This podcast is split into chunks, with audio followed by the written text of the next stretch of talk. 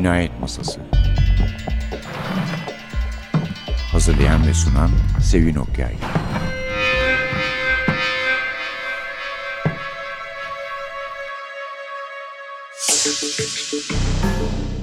Merhaba. NTV Radyo'nun Cinayet Masası programına hoş geldiniz. Efendim bugün bir konuğumuz var. Nihayet. Yani vaat etmiyorsak da en azından ihsas ediyorduk öyle söyleyeyim. Bugün Çağatay Yaşmut'la beraberiz. Başkomiser Galip'in yaratıcısı ve en son kitabı Kadıköy Cinayetleri üzerine konuşacağız. Hoş geldin Çağatay. Hoş bulduk. Macera Press kitaplardan, Oğlak'tan çıkıyor. Başından beri değil mi? Evet, evet. İlk kitaptan evet. beri. Dördüncü kitap bu. Evet, bu dördüncü kitap e, Dünya Gazetesi'nin en iyi polisiye ödülünü aldı bu yıl. Aynı zamanda ödüllü bir kitap.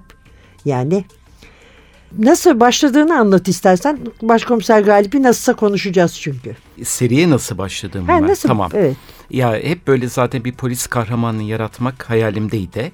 Yani dedektif mi yoksa polis mi olsun ayrımında şöyle karar verdim. Hani Türkiye şartlarında bir dedektifin işi hayli zor cinayet çözmede. Ee, çok ütopik olacaktı. Ee, işte delilleri biraz daha rahat ele geçirme, biraz daha istediğini yapabilme. Bu ayrıcalıkları kullanmak istedim. Böylelikle bir komiser yarattım. İşte Beyoğlu çıkmasıyla serüven başladı 2008 yılında. Galip'le okurlar tanıştı. İlk başlarda Galip böyle bir hard-boiled kahramanı ya da kara roman kahramanı gibi yalnız dolaşan bir adamdı. Fakat şunu gördüm. Yani bir Yalnız özel... kurt. Evet öyle tek tabancaydı. Fakat onun bir gruba, bir ekibe ihtiyacı vardı. Bunu hissettim ve yavaş yavaş işte Serdar, Komiser Serdar, Komiser Mustafa ve daha sonra da narkotikten geçen Komiser Melike ile tamamen bir Asel Şube Cinayet Masası Büro ekibi oldular ve e, zaman nasıl geçti bilmiyorum. Beş yılda dördüncü kitaba ulaştık. E, Galip'le ben de beraber tecrübe kazandık. Ee, ilk başlarda kolay cinayetlerde, şimdi cinayetlere bakıyorum da daha zor cinayetler, daha sofistike cinayetler işleniyor. Daha ciddi, kötü karakterli e, katillerle karşılaşıyor. Vallahi her geçen gün biraz daha tecrübe kazanıyoruz ikimiz de. Bu arada tabii Galip inişli çıkışlı bir takım hayat seyri izliyor. İşte sevgilisi aileni kaybetti, onun yasını tuttu, depresyona girdi, karşısına farklı bayan arkadaşlar çıktı. Bu arada grubu ekibiyle bir takım sıkıntıları oldu. Ekibinin işte Mustafa'nın bu son kitapta özellikle bilgi sızdırması başına dert açtı. Ee, Serdar'la Melike'nin yakınlıkları istenmeyen Hem onlar için hem çevreleri için sorun oldu öyle. sonuçta. Evet, Evet. evet. İşte bu şekilde. Böyle bir e, Evet. başkomiser Galip Evet, ailesi evet. şeklinde devam ediyorsun. Devam Peki ediyorum. bir sonraki yani beşinci kitabı yazacak mısın? Beşinci kitabı tabii yazacağım. Beşinci kitabı aslında başlamam gerekiyordu. Fakat işte bu ödül alınca bu kitap e, biraz rahata, rahata kapıldım. Ama bu ay sonunda başlayacağım beşinci kitaba da. Çünkü kafamda bitirdim. Planladım. zaten, Kafamda oynadım. Evet. E, kurguyu bitirdim. Sadece yazmak kaldı ki bunu da yaza kadar bitirmek istiyorum. Yani bu sene çıkarmak istiyorum. Çünkü bu dördüncü kitap e, iki sene aradan sonra çıktı. Evet bu sefer çok ara verdin. Evet planım her sene bir kitap çıkarmaktı, yazmaktı. Fakat bankada çalıştığım için bu pek mümkün olmuyor. Şu ara çalışmıyorum. Çalışmadığım için de bütün vaktimi en azından hem okula hem de kitaba ayırabiliyorum. Her sene bir kitap ve hatta biraz daha iddialı konuşayım. Her sene iki kitap çıkarmayı düşünüyorum. Belki sayıyı, sayfa sayısında biraz daha azaltabilirim. E, ama iki kitap yazmayı düşünüyorum. Komiser Galip kitabı olarak mı? Herhangi iki kitap mı? Onu daha karar vermedim. Yani şimdilik Komiser Galip'i yazmak benim için çok kolay. Çünkü kahraman artık bir kimliğe büründü. Ekibi de öyle ete kemiğe büründüler. Onlar için düşünmüyorum. Kendi kendilerini yazıyor onlar. Yorulmuyorum yazarken. Belki biraz kolaya geçip yani Komiser Galip'te gidebilirim. Ama yeni bir karakter yaratmak da bir kafamda var. Yani bir bayan karakter yaratmayı da ne zamandır istiyordum. Belki öyle de bir çalışma yapabilirim Tamam. bu sene. Onu da birazdan konuşuruz. Aradan sonra gene birlikteyiz. Tamam.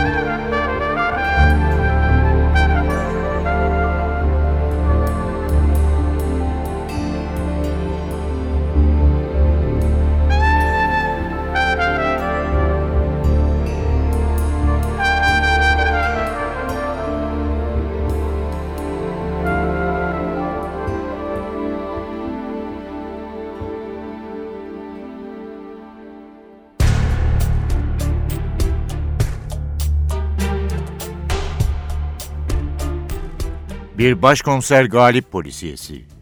Kadıköy cinayetleri. Bir kadının işveli ve yumuşak sesinin harmonisiyle güne gözlerimi açtığım için şanslı bir hergeleydim. Bu duyguyu hissetmek bünyeme iyi geliyordu.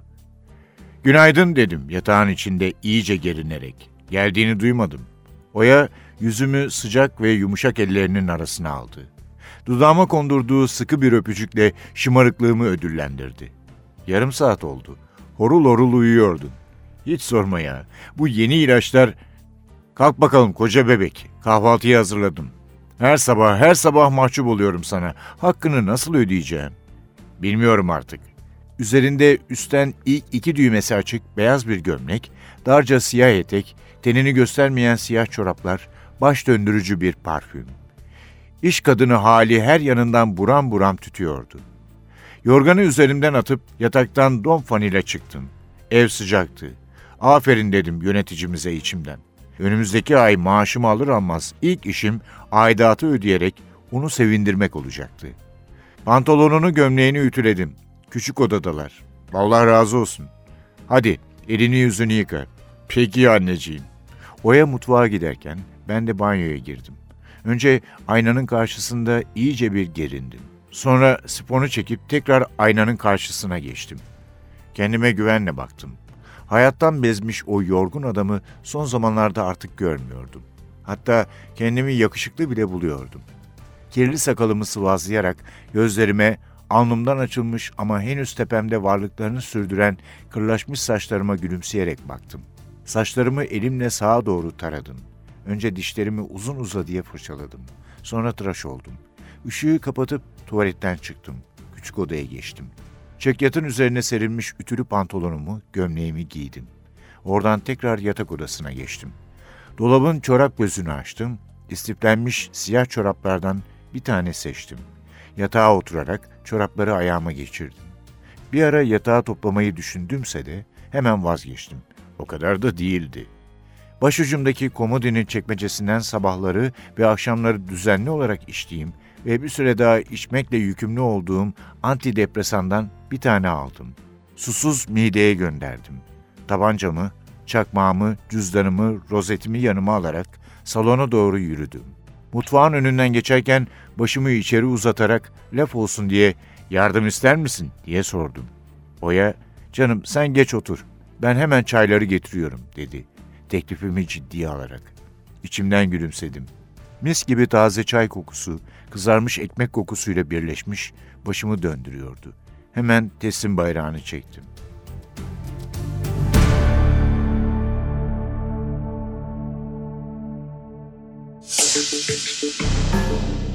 Konuğumuz Çağatay Yaşmut. Kitabımız bir başkomiser galip polisiyesi. Kadıköy cinayetleri. Oğlak'tan çıktı. Macera perest kitaplardan ki bu seriden başka çok iyi polisiyelerde okumuştuk hatırlarsanız.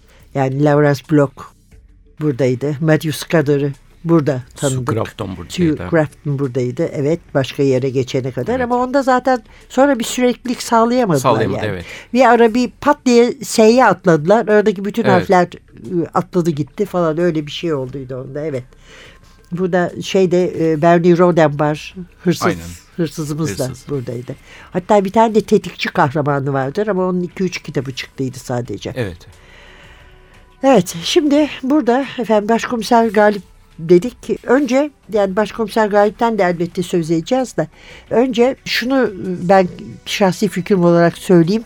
Şimdi Çağatay Yaşmut eleştirilere yani gerek eleştirmen eleştirisi gerek dost eleştirisi olsun ya da ona söylenen fikir beyanlarına itibar eden bir şahıs. Dolayısıyla Başkomiser Galip'te bu kitapta hafif bir değişme var. Geçen kitapta başladı aslında Tabii, değil mi? Tabii. Geçen o kitapta depresyonla başladı. birlikte başladı. Sonra gene kendisi şey yaparak ama az önce de söylemişti zaten o yarattığı ekibe et kemik katmaya başladı. Yani tek tek hepsinin neler yaptığını, ne sorunları olduğunu biliyoruz. Hatta bir yöntemi de var.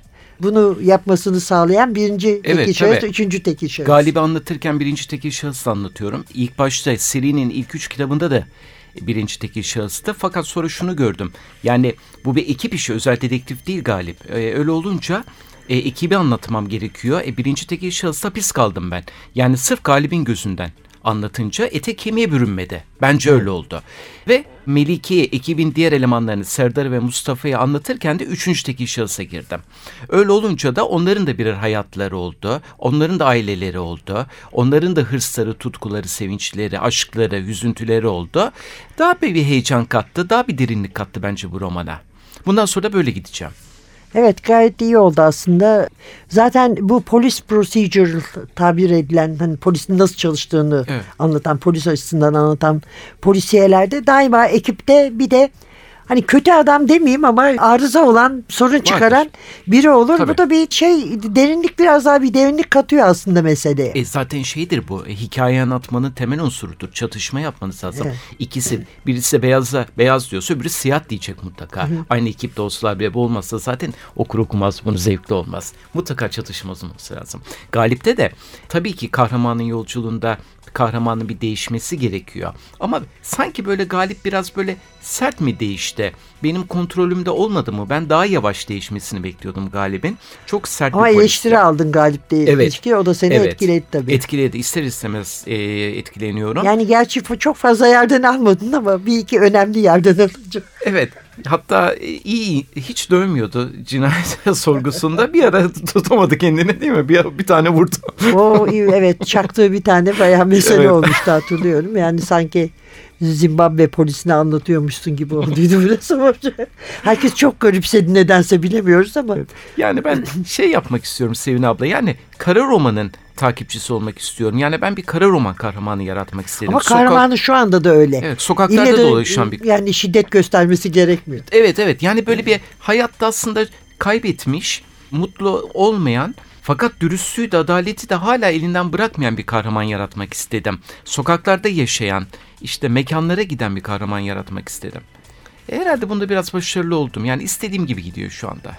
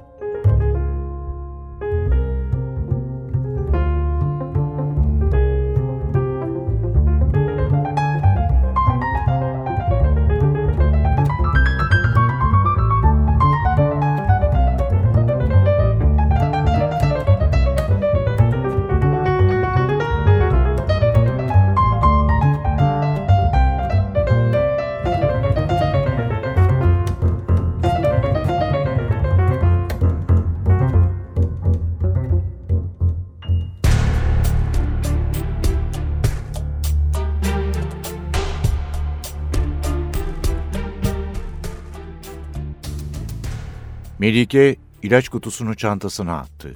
İki polis kapıdan çıkarken çok şık iki kadın içeri giriyordu. Kadınların parfüm kokusu Serdar'ın aklını başından aldı. Kadınlar Serdar'ın baktığı moda dergilerindeki modelleri aratmıyorlardı. Canan, şekercim, bak sana arkadaşımı getirdim. Bu yaz düğünümüz var. Buyurun buyurun hanımlar, hoş geldiniz. Melike kıskanç bakışlarla kadınları süzdükten sonra merdivenlere yöneldi. Caddeye çıktılar. Serdar, biraz yürüyelim mi? İyi olur. Erenköy istikametine doğru kalabalığa karıştılar. Gökyüzü bulutlu olmasına rağmen kadınların çoğunda güneş gözlüğü vardı. Kafeler hınca hınç doluydu. Melike'nin durgunluğu Serdar'ın gözünden kaçmadı. Sevgilisine sarıldı. Söyle bakalım minik kuşum, canın niye sıkkın? Aklın elbiselerde mi kaldı? Melike ters ters baktı. Saçmalama. Canın niye sıkkın o zaman? İyiyim ben. Nereden çıkarıyorsun sıkkın olduğumu? Ben tanımam mı sevgilimi? Oturalım mı bir yere? Yürüyoruz işte, böyle iyi. Dondurma ister misin? Bu mevsimde dondurma mı yenir? Ne var mevsimde? Herkes yiyor. Ben yemem. Peki, dönelim. Canım yürümek istemiyor. Ne oldu şimdi? Yürüyorduk ne güzel. Dönelim Serdar. Sende bir şey var ama anlamadım. Yok bir şey. Serdar karşı kaldırımdaki mağazaların arasında bir gümüşçü dükkanını fark etti. Melike Serdar'ın elinden kendini kurtardı. Daha özgürce yürümeye başladı. Neyin var senin? Trafik ışıklarının önünde durdular. Yeşil yanmasını beklediler. 40 saniye vardı trafik lambasının yeşil yanmasına. Serdar önlerinden geçen lüks otomobillere bakıyordu. Yolun köşesinde bir taksi durdu. Yolcusunu indirirken arkasında biriken araç kuyruğundan kornalar ötmeye başlamıştı bile. Taksi şoförü küfür etti. Arkadakiler karşılık verdi. Köpekler gibi hırlaşıp yollarına devam ettiler. Bu it hırlaşmaları Bağcılar'da da aynıydı, Suadiye'de de. Trafik ışığı yeşil yanınca karşı kaldırıma geçtiler. Ters yönde geriye doğru yürüdüler. Melike sinirli sinirli güldü. Biz ne olacağız Serdar? Nasıl ne olacağız? Bu iş ne kadar devam edecek böyle? Biz yalnızca gönül mü eğlendireceğiz? Bu da nereden çıktı şimdi? Öyle.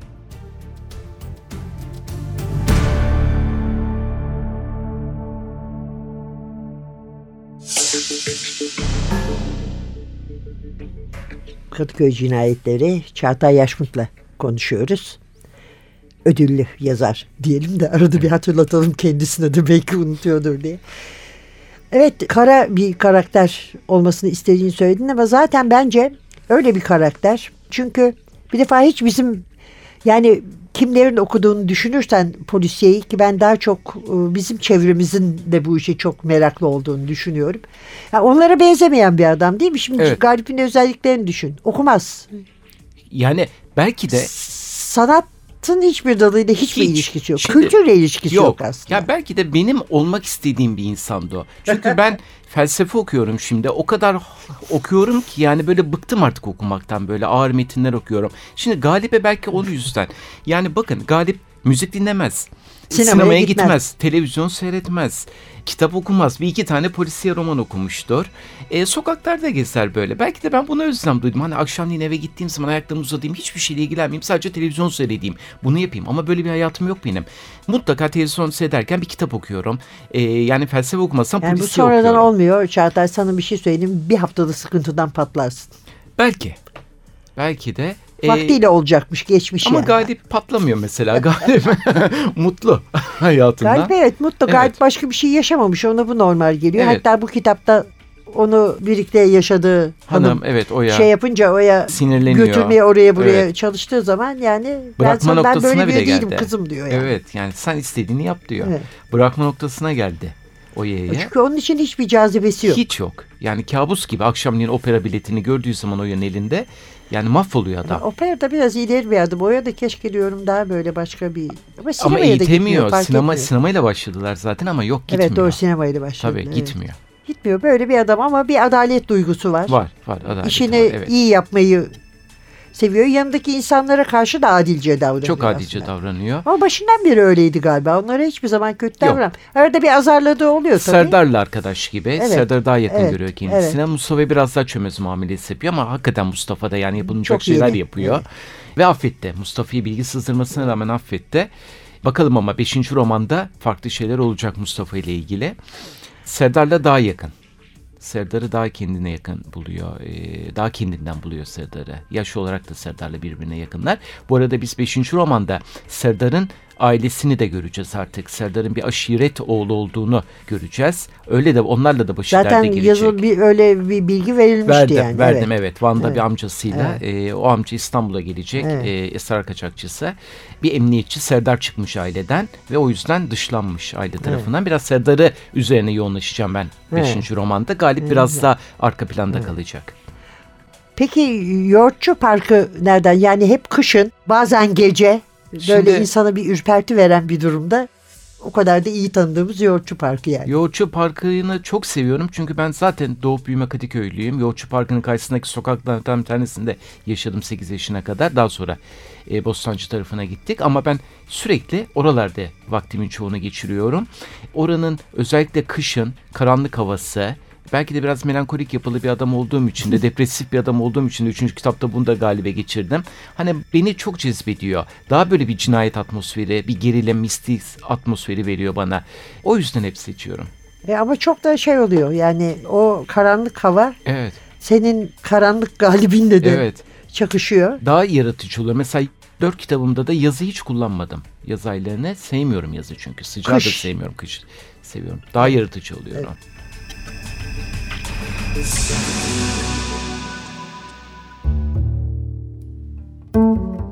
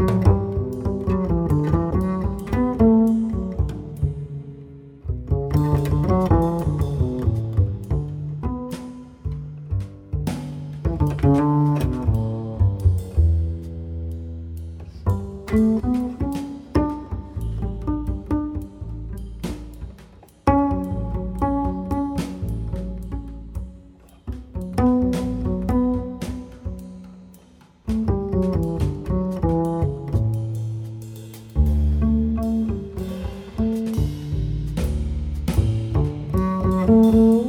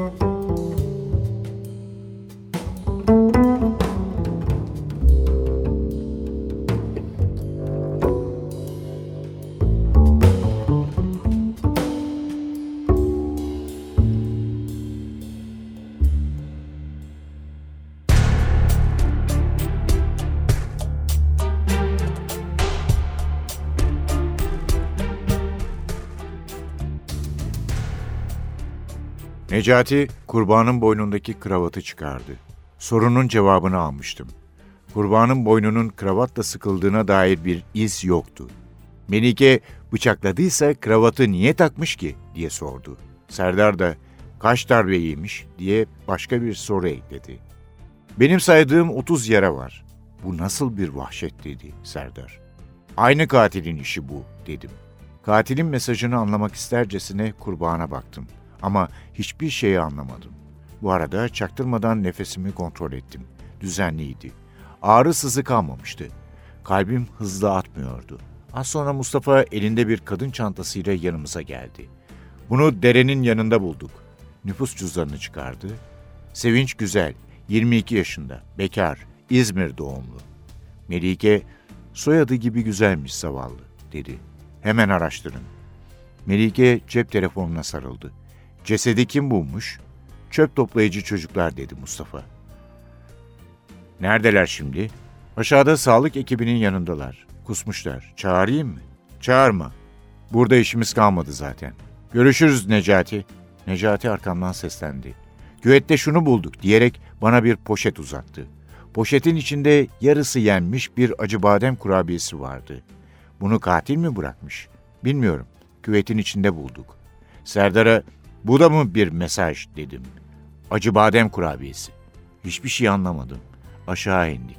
Serdar, abi istersen seni eve bırakayım. Biraz dinlen. Biz hallederiz dedi koruyucu bir tavırla.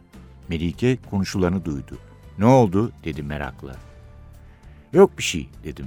Melike yanımdan ayrılmıyordu. Serdar'dan uzak durmaya çalışması gözümden kaçmamıştı. Dışarı çıkınca derin bir nefes aldım. Bizimkilere çaktırmadan kalbimi dinledim tekrar. Hızlı atmıyordu. İyiydi.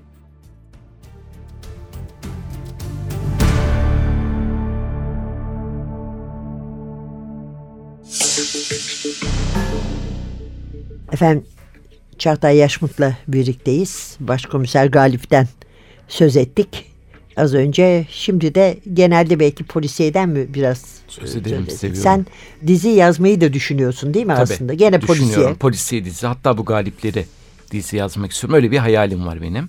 Çünkü ben işte Behzat Ç'nin çok sıkı bir takipçisiyim. Çok da seviyorum o diziyi. O tarz olmasa bile daha böyle bir kara roman böyle kahramanın iç sesini devamlı dinlediğimiz eski Mike Hammer'lar gibi falan böyle Hı. yine puslu bir İstanbul'da geçen bir hayalim var. Bir dizi hayalim var. Onun çalışmalarını yapıyoruz bir senarist arkadaşımla. Peki iki tane şey soracağım. Daha sonra kimleri seviyorsun diye soracağım. Bir tanesi bankada çalışıyordum o zaman dedim. Bu konuya bir açıklık getirir misin acaba dinleyicilerimiz için? Tabii tabii.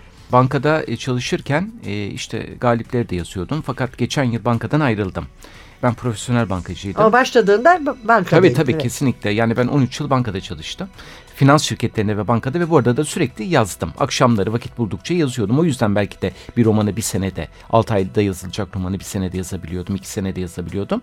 Geçen yıl bankaların birleşmesinden dolayı ayrıldım bankadan ve çok iyi olmuş. Hem yüksek lisans yapıyorum, kendime zaman ayırıyorum. Ha, o- okulu da bu Okul arada yapıyorum açıklamış evet. oluyorsun. Maltepe evet. Üniversitesi'nde felsefe okuyorum, yüksek lisans yapıyorum. Çok da mutluyum.